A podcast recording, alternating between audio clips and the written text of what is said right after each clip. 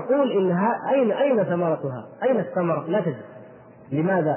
لأنها بنيت على غير الأساس الصحيح. كلها. إلا من رحم الله. المقصود أن كل ما كان كذلك لا أثر له ولا ثمرة ولا خير. لا في صحة الأخلاق لا في صحة الأعمال لا في نصر من الله ينزله على هذه الأمة لا في بركة ينزلها عليها في معاشها أو في أمور دنياها. أبدا. فقر هزيمة ذل خسارة تفكك من كل ناحية. سبحان الله هل هذا ما وعد الله تعالى به عباده الصالحين؟ لا والله. لكن هناك خلل حجب ومنع فضل الله وكرم الله وعزة الله عن هؤلاء الناس. عافانا الله وإياكم. فهذه إذا هي القضية الأولى وهي أن يحلف أحد بغير الله. مساويا لله في التعظيم عادلا به ربه في التعظيم أو معظما له ومحبا له أكثر من تعظيم الله ومن حب الله تبارك وتعالى. الحالة الثانية أن يحلف رجل بغير الله إما عادة تعودها إما وراثة ورثها إما لسانه سبق إلى ذلك. وإما مع خلو الحاصل هو إيش؟ مع خلو القلب من اعتقاد أن ذلك الإنسان مثل الله أو أنه حب إلى الله. أبدا. لا يخطر ذلك بباله. وإنما وقع ذلك بماذا؟ بلسانه.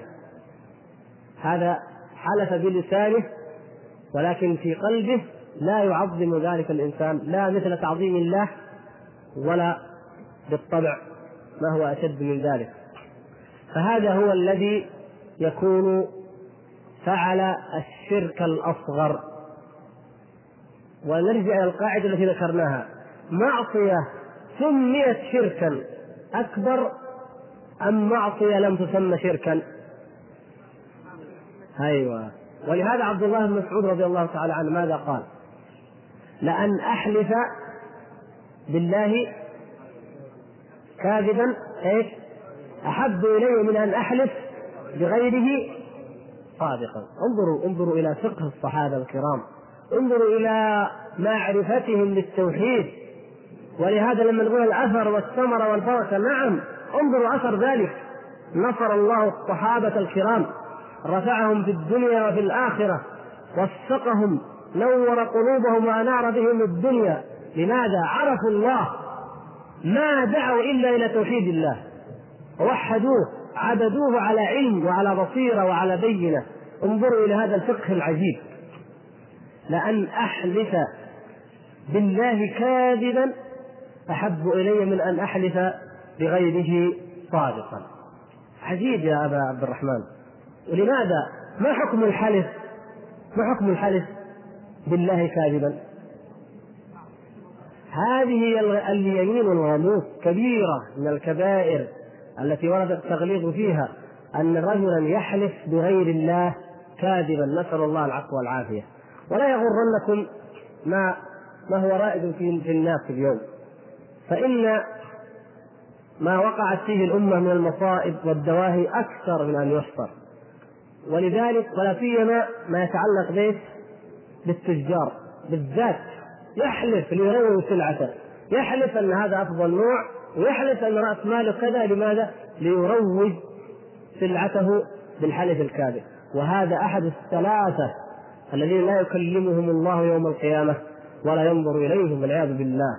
لماذا تحلف بالله كاذب لتروج أمرا من أمور الدنيا؟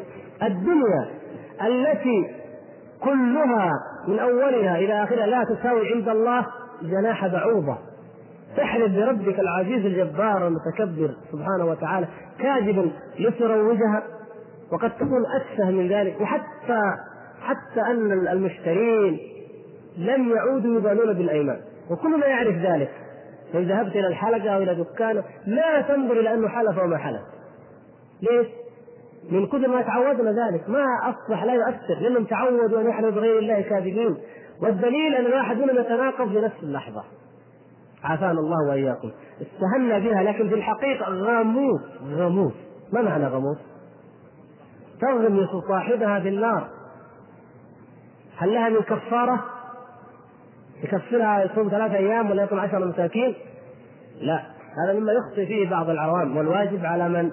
على طلاب العلم أن نعلمهم أن الكفارة لا تكون إلا على فعل شيء مستقبل لا تكون على الكذب اليمين إذا حلف أحد يمينا ثم رأى أن خلافها خير فالنبي صلى الله عليه وسلم أرشدنا وهو صاحب الشريعة السمحة إلى الحل. قد فرض الله لكم تحلة أيمانكم. فليكفرها. هذا ما ما أنزله الله تعالى له وأخبرنا به صلى الله عليه وسلم أيضا. فليكفرها وليأتي الذي هو خير. يكفر اليمين وليأتي الذي هو خير. أقسم أنه لا يكون لا يأكل نوع من الطعام. أقسم أنه لا يفعل عمل من الأشياء الحلال. وإن كان واجب إن كان العمل واجبا وأقسم أن لا يفعله هذا أشد بلا شك وأوجب بأن يكفر فهذا يكفر عن يمينه بأن يطعم عشرة مساكين أو كسوته. من أوسط ما يأكل وما يطعم أهله. فإن لم يجد فليصم ثلاثة أيام.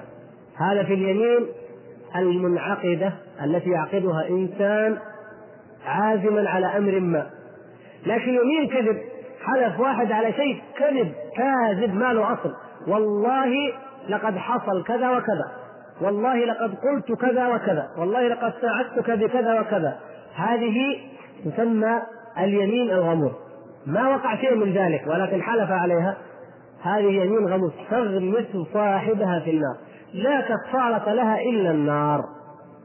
إلا شيء واحد القاعدة العامة دائما وهو إيش؟ إذا تاب. إذا تاب. ما تاب ما يكفرها إطعام ولا إنفاق ولا شيء إلا النار عافانا الله وإياكم. أما إذا تاب فالله تبارك وتعالى يقبل التوبة عن عباده مما هو أكبر من ذلك وهو الشرك بالله. إذا تاب وأقلع وندم واستغفر ولم يعد إلى الحلف بالله تعالى كاذبا أبدا. ما هو ما هو الذنب؟ ما هو الحلف الذي أكبر من هذه الغموس على ما فيها من شؤم وشر؟ هو أن يحلف بغير الله. كاذبا؟ قال حتى لو كان صادق. حلف بالولي فلان إنني أعطيتك كذا. يا شيخ لا تعرف بغير الله. قال أنا صادق يا أخي أنا صادق. هذا هذا يقوله الناس كثير. يظن ان ما دام صادق المسكين ما دام صادق ما علي أنا حلفت أنا صادق. نقول القضية ليست في الكذب وفي الصدق. خرجنا الآن من قضية المعاصي مجرد معصية لم تسمى شركا. ان يقال أنك كذبت فهذه كبيرة أو صدقت فلا إثم عليك. انتقلنا إلى مبحث آخر أهم وأكبر وهو أنك فعلت ما سماه الله ورسوله شركا. هذا شرك. فما ننظر إلى كون وقع ولا ما وقع. ننظر إلى ماذا؟ إلى كونك بالذات اللفظ حينما حلفت. حلفت بغير الله وأقسمت بغير الله سبحانه وتعالى وهذا لا يجوز بأي حال من الأحوال. ومثل ذلك كما تعلمون الحديث الصحيح الثابت عن عبد الله بن مسعود رضي الله تعالى عنه يقول النبي صلى الله عليه وسلم سباب المسلم فسوق وقتاله كفر. كما نطبق ذلك على تعني أن من قتل أو قاتل مسلما كفر وخرج من الملة؟ لا. في دليل من القرآن يدل على ذلك؟ من القرآن. الله يفتح عليك. الله تعالى يقول وإن طائفتان من المؤمنين اقتتلوا فأصلحوا بينهما إذا القضية قد يقع اقتتال وقتال بين المؤمنين إذا كون الإنسان قتل مؤمنا أو قاتل مؤمنا لا يعني أنه قد خرج من الملة لكن هل هذا الذنب عظيم وإلا مثل مثل أي ذنب أو معصية من المعاصي؟ يقول لا عظيم لماذا؟ لأن الرسول صلى الله عليه وسلم سماه كفر آه. إذا عندنا الكفر الحقيقي وعندنا ما سمي كفر وأعظم مما لم يسمى كفر. وهكذا. فإذا قلنا إن القتل مجرد فسق طيب ماذا قال النبي صلى الله عليه وسلم؟ سبابه فسوق لا آه سب المسلم كونك تسبه تشتمه فسق. تغتاب المسلم هذا فسق. تسيء إليه فسق. تؤذيه. لكن ان تقاتله أو تقتله؟ لا هذا كفر. كفر يعني خرجت به من الملة لا لكن سماه الرسول صلى الله عليه وسلم كفر فهو جريمة أكبر وأشنع مما سبق. وهذا فعل الكفار. لا يفعل ذلك إلا الكفار. من الذي يقاتل المسلمين ويقتل المسلمين؟ من هم؟ الكفار. يجي واحد يقول أنا مسلم وأروح أقتل المسلمين. هذا يا أخي فعل الكفار. صحيح أننا لا نخرجه من الملة بمجرد أنه فعل ذلك لكن هذا فعل الكفار. وهذا الفعل هو كبيرة ومعصية سماها الرسول صلى الله عليه وسلم كفرا وكفى بذلك زاجرا لمن كان يؤمن بالله ورسوله واليوم الآخر هذا يشهد بتلك القاعدة طيب إيش رأيكم في قول النبي صلى الله عليه وسلم بين العبد وبين الكفر ترك الصلاة زيها ولا ما زيها؟ ها؟ خروج يعني كفر أكبر فعلا لماذا؟ لماذا؟ أيوه تمام يعني ذكرتم إن شاء الله المقصود إيش؟ من ناحيتين اولا أن الصلاة ترك الصلاة دلت الأدلة وأجمع الصحابة ولا يعتد بخلاف من خالف بعد إجماع الصحابة على أن تارك الصلاة كافر كفرا يخرج من الملة. والشيء الثاني كما أشرتم في نفس اللفظ فرق. في فرق ولا لا؟ بين قولنا قتاله كفر وبين بين العبد وبين الكفر. ترك الكفر المعرف هذا غير كفر. ولهذا يا إخوان يجب أن نفهم ألفاظ ديننا. وبعض الناس لأنه يخلط بين هذا وذاك تجده لا يفقه نصوص الوعيد ولا يفقه كلام العلماء. فإذا قال العلماء هذا الفعل شرك قال أنت قد حكمت على هؤلاء بأنهم مشركون. سبحان الله. لو تأملت أن الشيخ مثلا ما قال ما قال هؤلاء المشركون قال هذا الفعل شرك. في فرق بين قوله هذا الفعل شرك وبين قوله هؤلاء مشركون. لابد أن نفرق. فاذا النبي صلى الله عليه وسلم قال هناك الكفر وقال هناك كفر في فرق. كفر يعني أطلق عليه إطلاق يطلق عليه كفر. ملحق بأعمال الكفار. لكن صاحبه لكن صاحبه لا يكون كافرا. بين العبد وبين الكفر الكفر إذا عرف فهو الكفر المعروف الذي هو ضد الإيمان ضد الإسلام. فمعنى ذلك أنه الخروج من الملة. نسأل الله ان يعافينا وإياكم. فلهذا لا مجال للغلو كما فعلت الخوارج حين جعلوا مجرد ارتكاب المعصية كفر. هذا لا يجوز وهذا من المروق من الدين والغلو فيه ولا مجال أيضا للاستهانة بالأوامر والاستهانة بما حرم الله سبحانه وتعالى وارتكاب حدود الله بحجة أن هذه ليس لا تخرج من الملة، يجب أن نعرف حقيقة وعيد الشارع وألفاظ الشرع ونتقيد بها وتظهر مقتضياتها في حياتنا. فهذا الوجه الأول أنه لا يجوز الحلف بغير الله. الوجه الثاني اعتقاد ذلك الذي يقول بحق نبيك أو بحق فلان أن لأحد على الله حقا يظن أن لأحد من الخلق على الله تعالى حقا يقتضي أن يدعوه وأن يسأله به. فجعله مثل أسماء الله ومثل صفات الله. نحن نسأل الله سبحانه وتعالى بأسمائه وجهه الكريم نسأل بعلمه.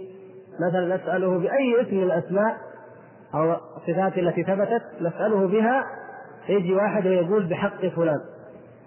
فجعل ذلك الحق من الوجوب والتأكيد مثل كما لو كان من أسماء الله سبحانه وتعالى.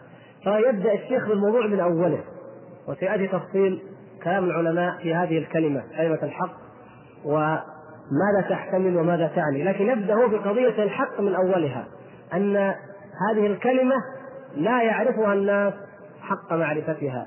عندما نقول حق فلان على الله أو حق فلان عند الله. المعتزلة أيها الإخوان تعرفون ضلالهم.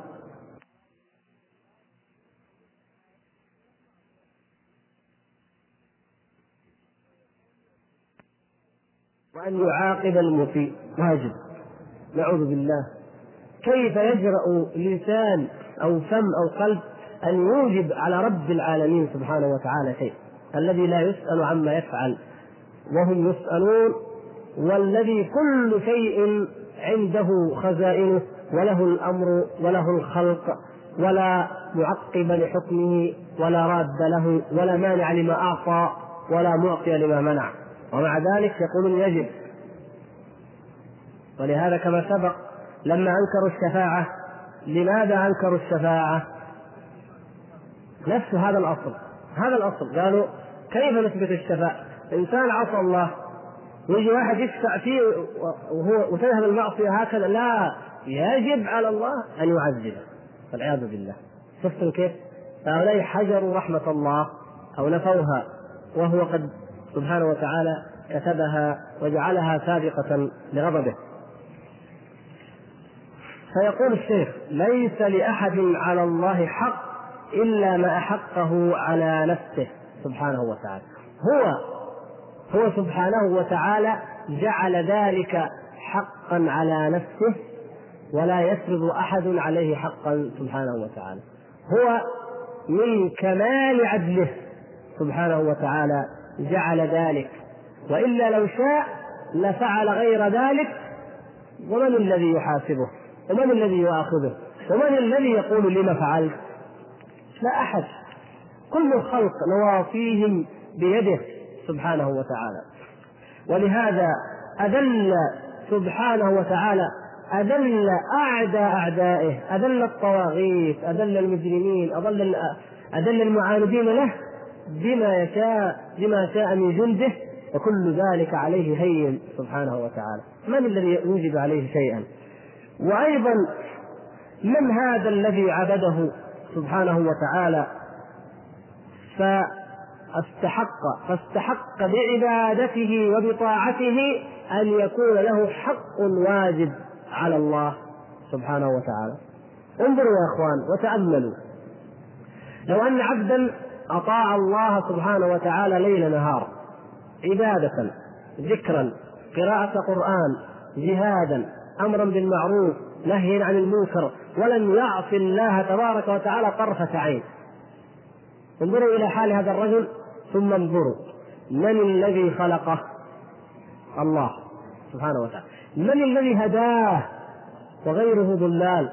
الله سبحانه من الذي أطعمه وسقاه وقواه على هذه العبادة؟ الله. من الذي علمه هذه العبادة وقال اعبدني بهذا الشيء؟ هذا هذا من؟ الله. إذا الفضل لمن أولا وأخيرا؟ لمن؟ لله سبحانه وتعالى. فمن أين يكون؟ لأحد حق على رب العباد سبحانه وتعالى. من أين؟ لكن رحمة الله سبحانه وتعالى وفضله وعدله لا. هو كتب على نفسه الرحمة هو كتب على نفسه الرحمة. وهو الذي لا يظلم أحدا وأخبرنا بذلك. وكما قال يا عبادي إني حرمت الظلم على نفسي. أحد أوجب على الله شيء؟ هو يا عبادي يخاطبنا الله سبحانه وتعالى بهذا بهذا النداء بهذا الخطاب. نحن العبيد الضعفاء المخلوقين. يا عبادي إني حرمت الظلم على نفسي وجعلته بينكم محرما فلا تظالموا. سبحان الله لو أن من يظلمون خلق الله بأي نوع من أنواع الظلم فطنوا إلى هذا الحديث. وإلى هذا المعنى الذي يقوله الله سبحانه وتعالى في هذا الحديث القدسي. حرم الظلم على نفسه سبحانه وتعالى. فهل يرضى منك أنت المخلوق أن تظلم مخلوقا غيرك؟ وقد حرمه الذي له الفضل على كل أحد من كل وجه وفي كل لحظة حرمه على نفسه. فلا يظلمه على الإطلاق. هل يأذن لك أن تظلمه؟ لا والله. لكنهم ما قدروا الله حق قدره. وما عرفوا وما وما علموا من عقوبته. ولهذا تجد المسلمين مع الأسف يفتري بعضهم على بعض ويظلم بعضهم بعضا. عافانا الله وإياكم.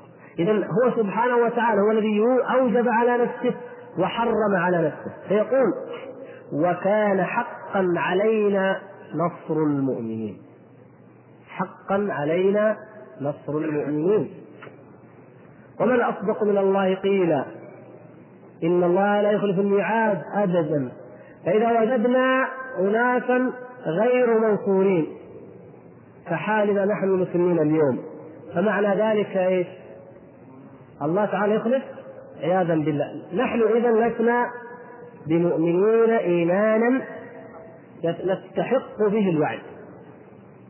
وأنتم الأعلون إن كنتم مؤمنين طيب الآن نحن المسلمين الأعلون ولا الأرذلين؟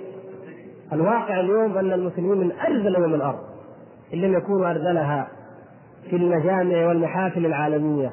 لماذا؟ كيف؟ كيف يقول الله سبحانه وتعالى وأنتم الأعلون إن كنتم مؤمنين. الواقع إيش؟ أننا لسنا من الإيمان بالصفة التي نستحق أن نكون بها الأعلين. ولن يجعل الله للكافرين على المؤمنين سبيلا. هذا حق ولا لا؟ حق. كلام الله عز وجل. ونجد الآن أن الكفار متسلطين على المؤمنين. نجد الكفار متسلطين على المؤمنين. لماذا ليسوا من الإيمان بحيث يستحقون ذلك؟ وهكذا. قس ما شئت وكان حقا علينا نصر المؤمنين لا يمكن أن يخلف الله تعالى وعده. وهو تعالى الذي جعل هذا الحق على نفسه لعباده المؤمنين إكراما لهم. وكان حقا علينا نصر المؤمنين. والحديث الثابت في الصحيحين حديث معاذ رضي الله تعالى عنه الذي تعرفونه جميعا لما قال صلى الله عليه وسلم لمعاذ يا معاذ أتدري ما حق الله على عباده؟ قال قلت الله ورسوله أعلم. قال حقه عليهم أن يعبدوه ولا يشركوا به شيئا. حق الله تعالى على العباد. أعظم حق له جل شأنه على عبيده هو ماذا؟ التوحيد قل تعالوا أتل ما حرم ربكم عليكم أول حق أول شيء أول وصية من الوصايا ألا تشركوا به شيئا ولهذا الله سبحانه وتعالى لما رتب الحقوق أعظم حق جعله هو هذا ثم قال بعد ذلك إيه؟ وبالوالدين إحسانا الحق الثاني بعد حق الله حق الوالدين. فحق الله على عباده أن يعبدوه ولا يشركوا به شيئا. طيب ثم قال إيه؟ أتدري ما حق العباد على الله إذا فعلوا ذلك؟ فعلنا ذلك. وأطعنا ربنا عز وجل ووحدناه ولم نشرك به شيئا. ما حقنا عليه؟ هذا حق التزمه الله سبحانه وتعالى من نفسه على نفسه. قال قلت الله ورسوله أعلم. ما في شيء ما ندري نحن الله ورسوله أعلم. إن جاءنا شيء من عند الله قلنا. ما جاء شيء ما نقول واجب. ولا مستحيل في حق الله سبحانه وتعالى. قال حقهم عليه أن لا يعذبهم. أن لا يعذبهم. لا يعذب من جاءه لا يشرك به شيئا. فجاءت هنا كلمة الحق كما هي في الآية. فمعنى ذلك كما يقول الشيخ فهذا حق وجب بكلماته التامة. هذا الحق وجب بكلمات الله التامة ووعده الصادق. لا أن العبد نفسه مستحق على الله شيئا كما يكون للمخلوق على المخلوق. لا. كل مخلوق فأنت وهو سواء وأنت يمكن أن تستغني عنه ولكن لا غنى عن الله سبحانه وتعالى. نسأل الله لنا رب العالمين. صلى الله وسلم وبارك على نبينا محمد وعلى آله وصحبه أجمعين.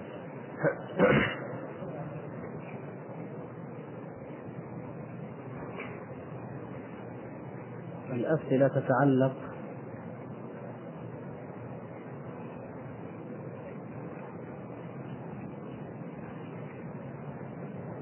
ناخذ ما يتعلق في الموضوع.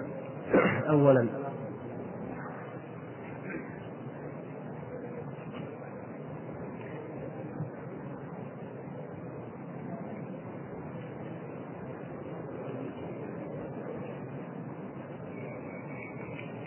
مثلا هذا الأخ يقول كثيرا من الناس يحلف ويقول وحياة ربي أو حياة الله. ما حكم هذا الحلف وهل يدخل هذا في اللغو من القول لكثرة استعماله بدون تعقل؟ الحلف بالله سبحانه وتعالى أو بصفة من صفاته الحياة أو غيرها هذا لا شيء فيه بل هذا هو الذي هو اليمين التي لا تنعقد اليمين ولا تكون صحيحة إلا بها لا تجوز إلا بها. وأما كثرة الحلف حتى وإن كانت بالله وبأسماء الله فالله تبارك وتعالى يقول ولا تجعلوا الله عرضة لأيمانكم. فسرها من فسرها من السلف بأنها أن يكثر من الأيمان. فالإنسان لا ينبغي له أن يحلف إلا إذا كان المقام يقتضي اليمين. والمقصود بذلك اليمين المنعقدة أن يحلف ويقسم ويتعمد القسم. أما ما يدرج على اللسان فأن يقول الإنسان بالله والله وتالله من غير أن يقصد بذلك اليمين وإنما هو أمر يدرج على الألسنة فهذا لا يدخل في اليمين المنعقدة. لكن أيضا اجتناب ذلك ما أمكن أولى لأنه لفظ يمين وإن لم يكن آه، يمينا منعقدة في القلب. فالإنسان ينبغي له أن يصدق القول وأن يصدق أيضا المؤمن من غير ما حاجة إلى تأكيد ذلك باليمين. لأن اليمين إنما يحلف الحالف. لماذا؟ ليؤكد كلامه. ولكي يصدقه السامعون. فينبغي لنا أن لا نخرج أنفسنا إلى أن نحلف. وأيضا لا ينبغي لمن للمؤمن إذا إذا قيل إذا سمع أخاه المؤمن قال كلاما أن يخرجه إلى أن يحلف.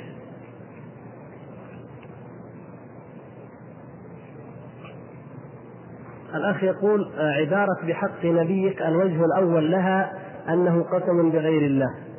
أسألك بحق من شاء هذا وبحق السائلين عليك لها نفس الوجه الأول آه، أنها قسم بغير الله. أرجو التوضيح لهذا الوجه فقط.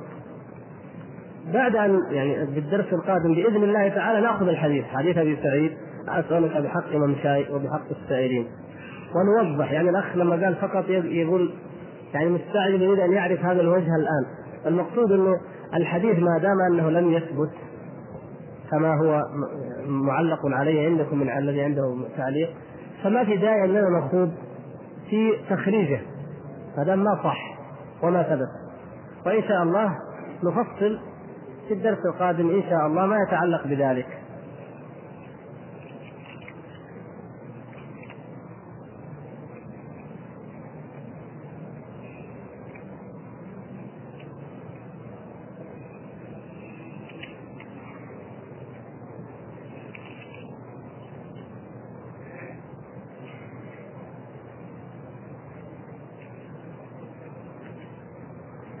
في أيضا بعض الاسئله عن الحلف.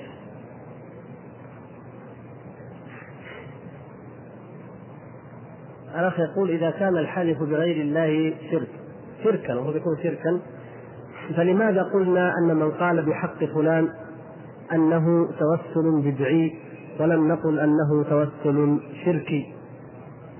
طبعا كما تعلمون أن الإنسان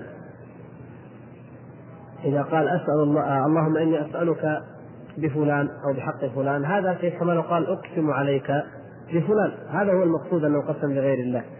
فلماذا قلنا إنه بدعي ولم نقل إنه شركي؟ لأننا فصلنا. قلنا أن الشرك شرك يخرج من الملة وهناك ما سمي شركا للتنفير منه وإلا فهو معصية أو شرك أصغر. فلهذا سميناه بدعي حتى يبقى ذاك الشركي معناه أن فاعله خارج من الملة خارج من الإسلام. وفاعل هذا لا يخرج من الملة. هذا هو المقصود. لأن هذا سأل الله. لكن سأله بماذا؟ بأن أقسم عليه بغيره. فهذا ما دعا غير الله ودعا الله. لكنه أقسم على الله بغير الله أو سأله بحق غير الله. فمن هنا كان بدعيا ولم يكن شركيا.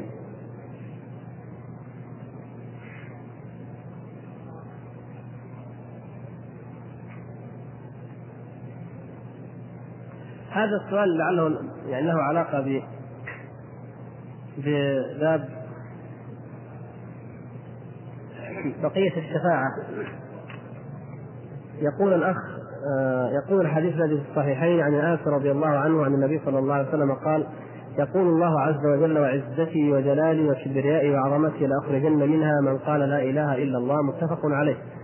فهذا يفيد أن البعض من أهل لا إله إلا الله يعذبون بذنوبهم. ولكن كيف الجمع بين هذا وبين صاحب البطاقه وما عليه من ذنوب ولم يدخل النار؟ نرجو شرح ذلك جزاكم الله خيرا.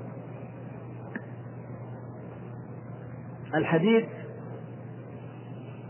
يقول الله سبحانه وتعالى هذا كتاب وجدته أو أعطي لي ما عليه جلد ما عليه اسم أبغاك تقرأ شوف إيش ما ماذا فيه من خير؟ أو حق أو باطل تدلنا عليه. جزاك الله خير. الشيخ قال طيب سؤال عابر كتاب عابر كالعادة ما ما اثار أي استغراب. أخذ الكتاب راح البيت. قرأ فيه. ما شاء الله. بسم الله الرحمن الرحيم. باب فضل التوحيد وما يكفر من الذنوب وقول الله تبارك وتعالى الذين آمنوا ولم يلبسوا إيمانهم بظلم. وفي الصحيحين الله من حديث عبادة بن الصامت. طيب قرينا باب الثاني باب الدعاء إلى شهاده لا إله إلا الله. باب باب الخوف من الشرك. فقال إبراهيم واجلبني بريء أن نعبد الأصنام.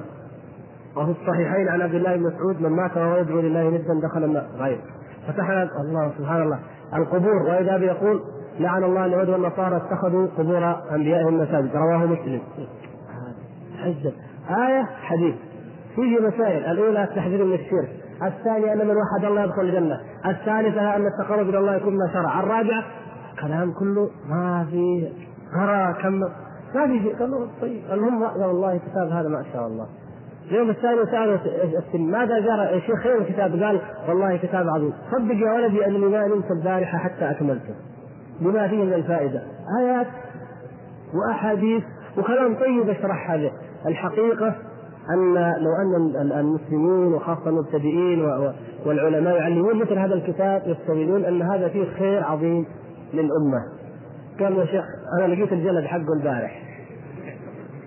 فين قال هذا؟ هو ركبنا الجلد وإذا محمد بن عبد محمد بن عبد قال هذا.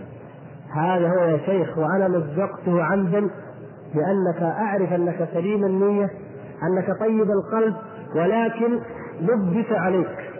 وخشيت أن أعطيكه بجلده فلا تقرأه فالآن أنت قرأته وهذا جلده وهذه حقيقته وأنا مزقته عمدا قال أستغفر الله عن كل ما مضى. وكفارته أنني كلما أجلس بعد ذلك أدعو لعباد الله الصالحين وأدعو للشيخ محمد بن الوهاب رحمه الله الذي جدد هذا الدين ودعا إلى التوحيد. فهذه هي يا أخي الوهابية التي يقولون وهذه هي حقيقتها. أصلها من كلمة محمد بن عبد الوهاب. الذي ابتدعها آه كثير ما هو واحد. ممن يعني من أشهر من من شنع على هذه الدعوة التجديدية. هذا زين دحلان نسأل الله أن يجازيه بما يستحق. فقد كتب عن ذلك كتاب فتنة الوهابية. وحتى أنه يقول وفي عام كذا دخلت هذيل في الطين. وفي عام كذا دخلت قبائل عسير في الطين يعني لأن القبائل كما تعلمون كانت إذا دخلت يقول دخلنا في الدين. إلى الآن دينوا. لما دينا آباءنا مثلا يقول لما دينا يعني لما دخلنا في الدين. تركنا الشرك ودخلنا مثلا في الدين. فهو يقول دخلوا في الطين يعني حتى بالنزل ويقول إنها فتنتهم مثل فتنة الروافض وأمثالهم. نعوذ بالله. فهو ممن شن عليهم وشهر ذلك وكتبه.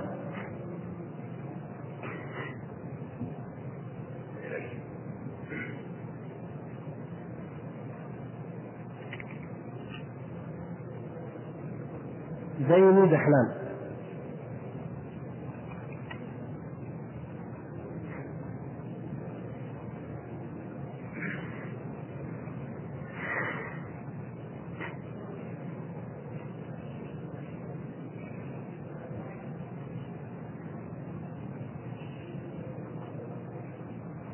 يقول الأخ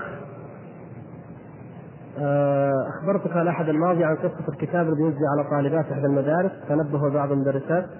يعني تنبهنا أو تنبه بعض المدرسات المتدينات فقاموا فقمنا يعني بسحب جميع الكتب التي وزعت وبينوا بينا للمدرسة التي وزعت الكتاب خطورة ما في الكتاب من الباطل. المقصود كتاب وزع يعني فهمت الآن الحمد لله أنه قد يعني سحب من المدرسة. وأنه قد وزع رسالة الشيخ الجزائري الفتاة السعودية. وكتب يعني أو شيء طيب المهم أن هذا الكتاب قد سحب. والحمد لله. وهذه مما يجعلنا لا نستهين بقيمة الأمر بالمعروف والنهي عن المنكر، يعني هذا الأخ جزاه الله خيرا. لما بلغهم وبين لهم خطورة ما في هذا الكتاب انتبهوا والحمد لله واستجابوا، كنت أظن أنه سيسأل عن هذه الصفحتين. وإذا يقول أن هذه منه هذه منه وما دام قد ألغي والحمد لله وسحب ما في داعي نقرأ لكم ماذا في هذا الكتاب الباطل.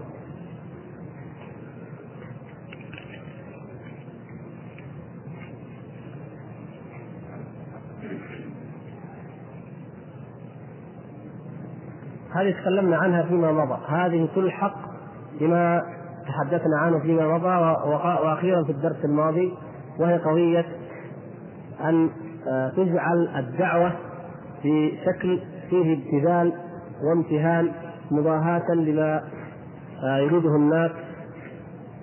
هذه رحلة سعيدة أظن هذا قطعة من الكلام أو هي زي أو يعني إما أنها قطعة من ذيك الأولى أو أخرى لكن على نفس أن العفش مسموح به. كذا مثل القماش ويعني عمل صالح المزيد من المعلومات. الاتصال بكتاب الله سنة رسوله. على حضرات المسافرين اتباع التعليمات الواردة في الكتاب والسنة. هذا من الحقيقة نوع من الاستهانة ومن العبث والابتذال لأوامر الله سبحانه وتعالى. يعني حتى تشبه بهذه الرحلة. لا. نعم نقول النبي صلى الله عليه وسلم قال كن في الدنيا كأنك غريب أو عابر سبيل. قل له يا أخي تذكر وأنت تسافر من بلد إلى بلد الانتقال إلى الدار الآخرة. وصاها بأي طريقة مناسبة مثلا. لكن أما أنك تأتي بنفس ما يقوله الروتين الذي يستخدم في الخطوط كل يوم وتضعه في كتاب الله وسنة رسوله وهذا العظيم هذا من الابتذال والامتهان الذي سبق أن تحدثنا عنه.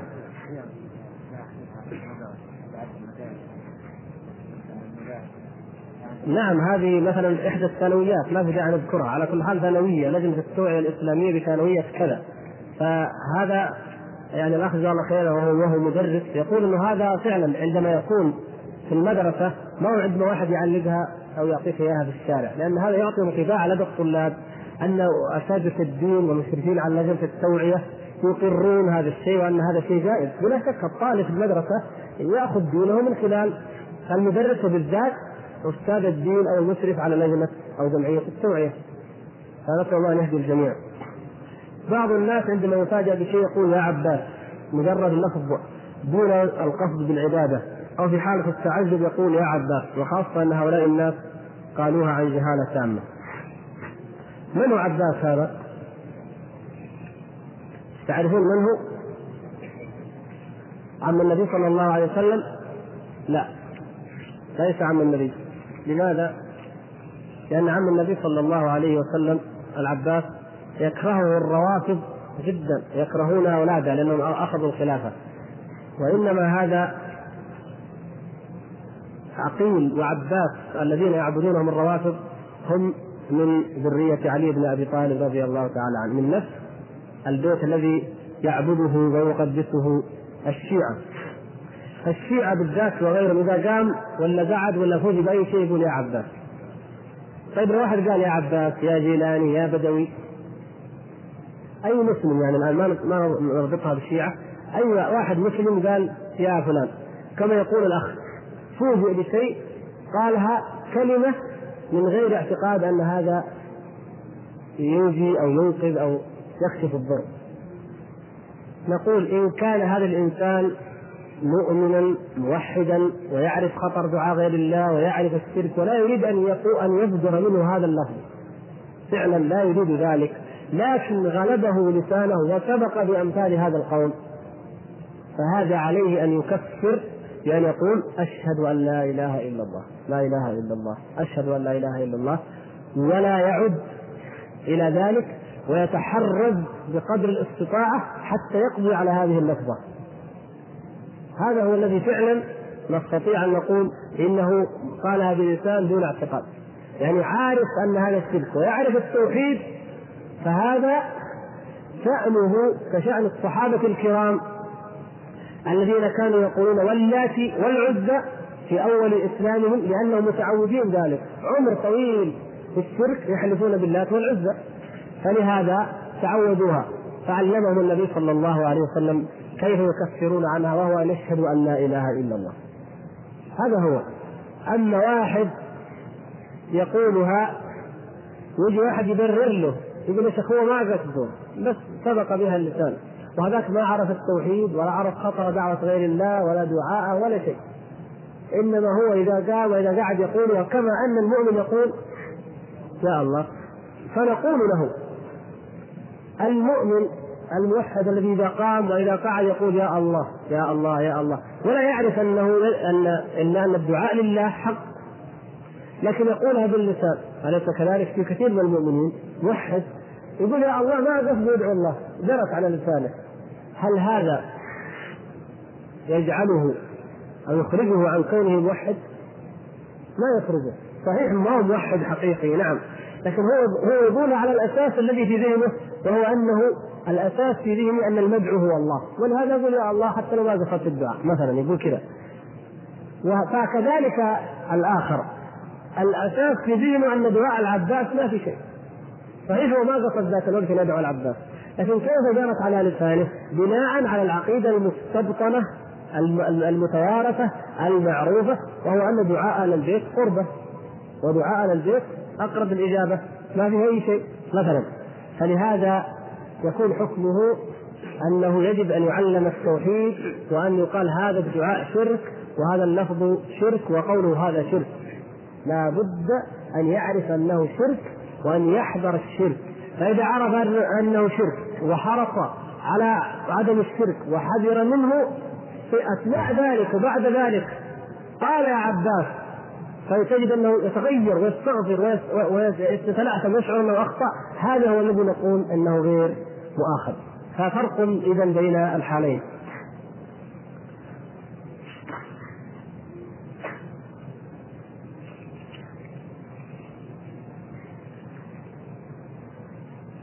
ما حكم من أراد أن يحلف فيقول والله إن شاء الله سأفعل كذا ولم يفعل هل عليه إثم أم لا؟ نرجو إيضاح ذلك. تعرفون الجواب طبعا. إذا قال إن شاء الله فليس عليه شيء. إن فعل أو لم يفعل، لماذا؟ لأنه علق بالمشيئة. والمشيئة تشمل الوقوع وعدم الوقوع. إن فعله عرفنا أن الله شاء أن يفعله، إما فعل عرفنا أن الله شاء أنه لا يفعله، لو شاء الله أن يفعله لفعله. فإذا التعليق بالمشيئة يجعل الإنسان لا يحنث. وهذا من الاحتياط يقوله الإنسان. بالنسبة لكفارة الأيمان وهي إطعام عشرة مساكين. هل يمكن أن يكون مكانها التصدق بالمال؟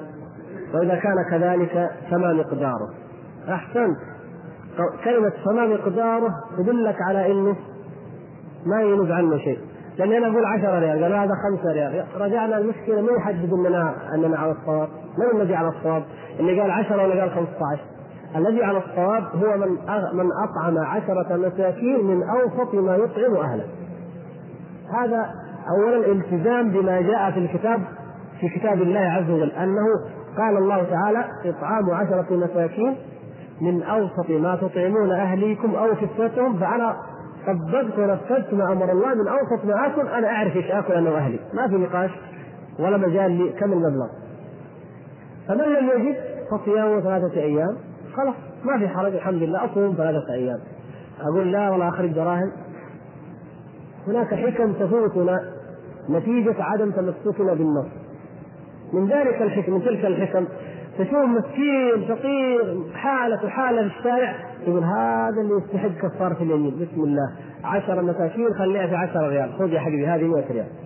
جزاك الله خير. راح خذ ب 50 ريال دخان و50 ريال اشتراها افلام ما يقع هذا ولا لا؟ يقع. هذا مما نضيع لأن لما ضيعنا النص نخرج عن اشياء الله سبحانه وتعالى له فيها حكمة. لكن هو جيعان أنت أعطيته طعام فأنت صرفت شيء يستحق. نعم الإنسان حتى لو كافر وأطعمته محتاج جاي وأطعمته في كل ذات كبد الرطبة أجر. لكن أعطيته مبلغ هو الآن حر. وأغلب الناس يستخدم الحرية في الشر اليوم أكثر الناس. من من الفقراء لا يدخن دعونا من الأغنياء. انظروا للعمال. للفقراء من منهم لا يدخن؟ قليل إذا وجدت عامل لا يدخن الله يجزيك هيا تعال عندي البيت سوي لي هذه الحاجة. والله الحمد لله ما دام تشتغل عندي اليوم ما تدخن. بعض العمال أنتم جربتم؟ يقول لا والله تمنعني من الدخان ما أقدر اصبر. لا خلاص شوف غيري. سبحان الله انت كهربائي وتصلح لي حاجة ب 200 ريال في ساعة. لا لا ما دام ما أقدر ادخن لا. شوف كيف؟ اصبح يضحي بال 100 وال 200 من أجل أن يدخن. فإذا كان تملك الشهوة قلوبهم من هذا الحد وهم في حاجة هو قاعد يقول الله على بابك يا رب يا كريم يبغى أي شغل فما بالك بالآخر. فإذا يا إخوان والله وهذه شيء بسيط لكن قيسوا عليه. والله لا نخرج عما نص عليه الله ورسوله صلى الله عليه وسلم إلا ونجد أننا وقعنا في خطأ. فإذا خرجنا على أوامر الله الكبرى وقعت المصائب الكبرى.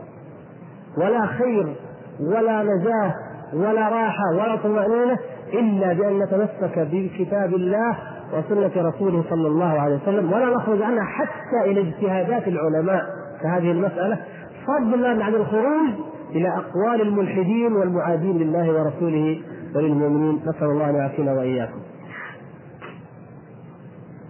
ونفس الشيء كفارة الوطأ في رمضان.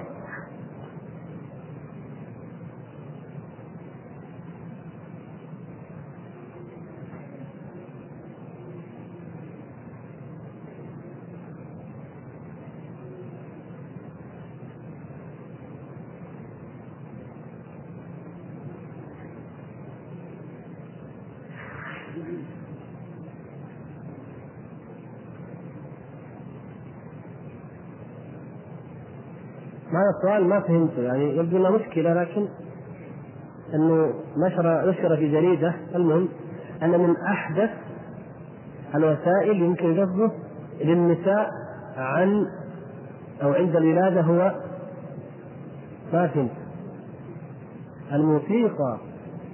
هذا الخط يا شباب خلوا خطكم خلوا خطكم. أنا مرة مرة ما قادر أقرأ. الموسيقى. وقد اقترح هذا شخص ألماني. ما الواجب علي وماذا نفعل؟ رد هذه الشبهات. وكثير من هذا. لا يجوز لنا أن نسكت. يجب أن تكتب أنت ولكن لا مؤاخذة انت بهذا الخط لو كتبت للجريدة ما قبلوا ما يعني يعني بصراحة يعني لا تأخذوني. ما عليك ما عليك أنت. أمر الأخ الذي كتب. أنا ما أدري أنت. الأخ الذي كتب إذا كتب جريدة قالوا والله غير صالح النشر لرداءة الخط. فخلي واحد من الإخوان يكتبها أو أنت مثلا إذا عندك تعديل جيد واكتبوا لهذه الجريدة وبينوا لها ورايح تنشر إن شاء الله. يعني ما في مانع. إيش إيش اللي تنشر هذا إن شاء الله. على كل حال يعني لو سكتنا جميعا اثمنا جميعا. لأن التداوي بالحرام حرام. سماع الموسيقى حرام. معروف. فناخذها دواء. سبحان الله. يعني الذي يتستر بها والذي يستمعها على وجل هذا يأثم وحرام. فالذي يجعلها دواء إذا هذا استحلال والعياذ بالله هذا استحلال لها والاستحلال يخرج المعصية إلى الكفر نسأل الله العفو والعافية. إذا هذه أكبر من قضية أنها سماع موسيقى لأنها دعوة إلى المعالجة بها. وفي حالة خطيرة مثلا حالة الولادة فلا بد أن يكتب عن هذا ولكن بالأسلوب الطيب وبالأدلة الصحيحة ويعطى لهذه الجريدة. بعض الناس إذا أراد أن يقسم على شخص يقول الله والنبي عليك لا تفعل كذا. وإذا إذا كانوا في حقوق من المال أو نحو قال تنازل عن هذا لأجل الله والنبي. فما حكم ذلك؟ علما بأنهم يقولون هذه عادة استمرينا عليها لا نقصد بها الشرك. شرك الألفاظ زي ما قلنا هو شرك ومع ذلك لا يقصد صاحبه لا يقصد صاحبه به الشرك. لو قصد الشرك ما سميناه شرك ألفاظ كان سميناه شرك أكبر. لما لم يقصد الشرك ثم هذا شرك ألفاظ. إذا هو شرك نعم. ولا يجوز ذلك. فلا يقول أحد آه الله والنبي عليك؟ الله يحي الله والنبي يحييك. إيش هذا الكلام؟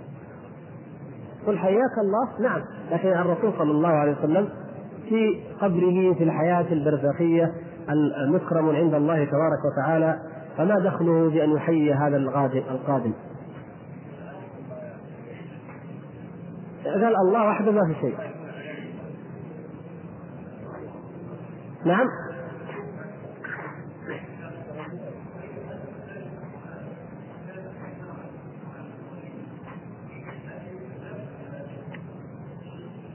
نحن نستتيب كل عاصي. العاصي أي عاص يستتاب ولكن توبته تكون بحسب معصيته. شارب خمر نقول يا أخي تب إلى الله عز وجل. إن أبى فالقاضي يستتيبه بأنك إما أن تتوب منها وإلا نفعل بك العقوبة الشرعية. مثلا وهي في الرابعة جاء في الحديث في الرابعة أن حكمه هو القتل. وأمثال ذلك فكل إنسان يدعو إلى التوبة والستاب لعلك تقصد هل تارك الصلاة يستتاب من الكفر؟ لأن بعض الناس يقولون إن الإمام أحمد رحمه الله تناظر هو الشافعي في المسألة. ها آه هذه هي. يقولوا إيش؟ فإن الشافعي يقول إن تارك الصلاة لا يكفر، والإمام أحمد يقول يكفر. فقال الشافعي يا أحمد إلى أي شيء ندعو الكافر؟ قال الإمام أحمد إلى الإسلام. قال فهذا مسلم فغلبه. هذا ليس صحيح. ليس صحيحا. لا يليق بعلمائنا بعلمائنا الذين أحياء الآن أن يقولوا مثل هذا فضلا بالائمه الكبار أن يكون هذا جدالهم. إذا كان الخلاف بينك وبين إنسان أو قضية أنه كافر لأنه ترك الصلاة كيف يدخل في الإسلام؟ يصلي. لما قاتل الصحابة الذين منعوا الزكاة قاتلوهم قالوا نحن نقول لا إله إلا الله قاتلوهم من أجل الزكاة. كيف يسلمون؟ يؤدون الزكاة. واحد يسب الله ورسوله. يقول هذا كفر عياذا بالله من ذلك.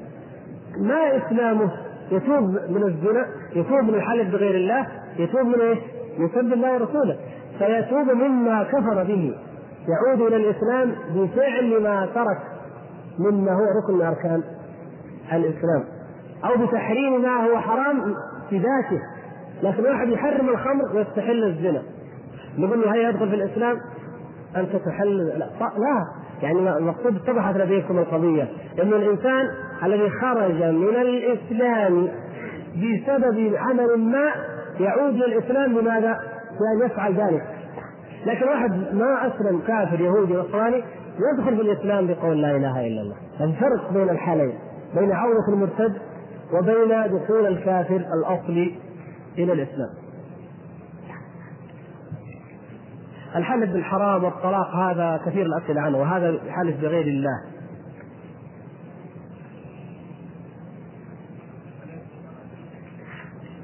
يعني يقصد بها عليك بالله؟ ما في شيء.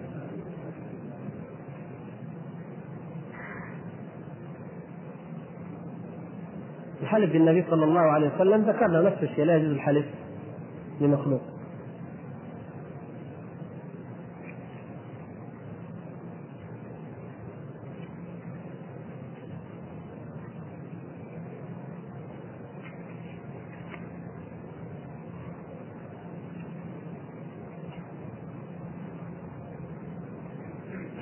ما حكم الحلف بالله كاذبا ولكن خرجت من فمه بدون أن يقصد أو يعني أو يتمكن مثل أن يقول له المدرس أنت فعلت كذا فيقول والله ما فعلت.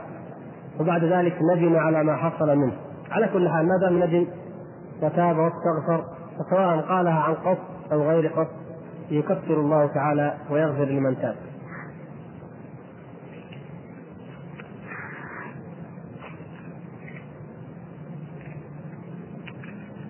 هل الرياء يدخل صاحبه في النار؟ لأن تكلمنا عن الرياء شرك أصغر. الرياء مثل بقية المعاصي. يعفو الله تعالى عنه يدخله النار كما يشاء سبحانه وتعالى تحت المشيئة من الكبائر التي هي تحت المشيئة ما دام لم يصل بصاحبه إلى أن يكون رياء في أصل الدين. لو كان رياء في أصل الدين هذا يعتبر كافر، يعني رأى بالإيمان وهو ما آمن بالله ولا برسوله ولا باليوم الآخر هذا كافر لكن فعل الطاعة من أجل أن يقال له كذا أو كذا هذا هو المرائي الذي هو عاص. نسأل الله أن يعافينا وإياكم من ذلك.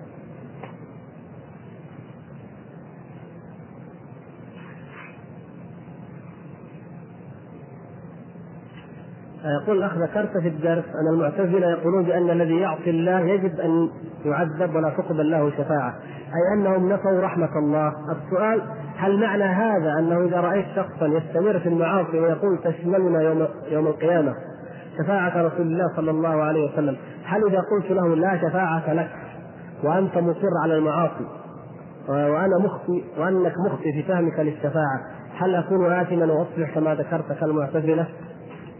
على كل حال لا يجوز الاستهانة كما قلنا بالمعاصي وهذا ما سبق فيه إجابة عن جزء من هذه القضية القضية الأخرى لا يجوز لك أنت أيضا يا أخي أن تقول له لا شفاعة لك لكن قل له أنت لا لم تفهم الشفاعة على وجهها الصحيح. الشفاعة لا تكون إلا لمن أذن له الله. فهل تضمن أن الله يأذن لك وأنت على هذه الكبيرة؟ هل تضمن إذن الله؟ كيف ضمنت إذن الله؟ بأن يشفع لك الرسول صلى الله عليه وسلم. هذا هو القول الصحيح.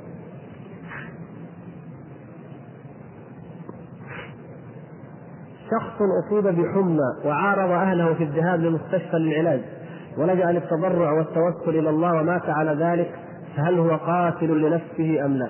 لا ليس قاتلا لنفسه. إن كان ممن فعل ذلك لقوة التوكل ولقوة اليقين فلا بأس بذلك إن شاء الله. بل ذلك دليل على قوة الإيمان. وكان بعض السلف يفعل ذلك يعني من قوة توكله على الله أنه يلجأ إلى الدعاء والدعاء سبب هو ما ترك الأسباب الدعاء سبب كما أن الذهاب إلى الطبيب سبب. فهو ما تخلى لاحظ الفرق لاحظ الفرق لأن بعض هذه القضايا تفهم خطأ. فرق بين الذي يقول يفعل بي ما يشاء وهو كما يقول بعض العامة علمك بحالي يغني عن سؤالي. يا أخي ادعي ربك يقول هو يعلم بحالي. لا هذا ما صحيح. وفرق بين من يقول أنا لن أستخدم السبب المعروف لديكم وهو الذهاب إلى الأطباء. أنا عندي سبب آخر وهو دعاء ربي عز وجل الذي أصابني. لا نقول هذا هذا قول إيمان. ولكن الأفضل في حق أكثر الناس أن يستخدم السببين معا. لكن لا نلزم من قوي إيمانه ويقول ويقيم بربه أن لابد أن تذهب إلى الطبيب. ما نلزمه. وأكثر السلف كانوا القمة منهم كانوا لا يذهبون إلى الاطباء لا نهيا عن الاسباب ولا لعدم الاعتماد عليه ولا لأي شيء ولكن من هذا الباب كثير منهم كان يفعل ذلك أو يضيف إليه التداوي بالأدوية النبوية كالرقى أو ما نص عليه النبي صلى الله عليه وسلم مما يشبه ذلك كلها أسباب.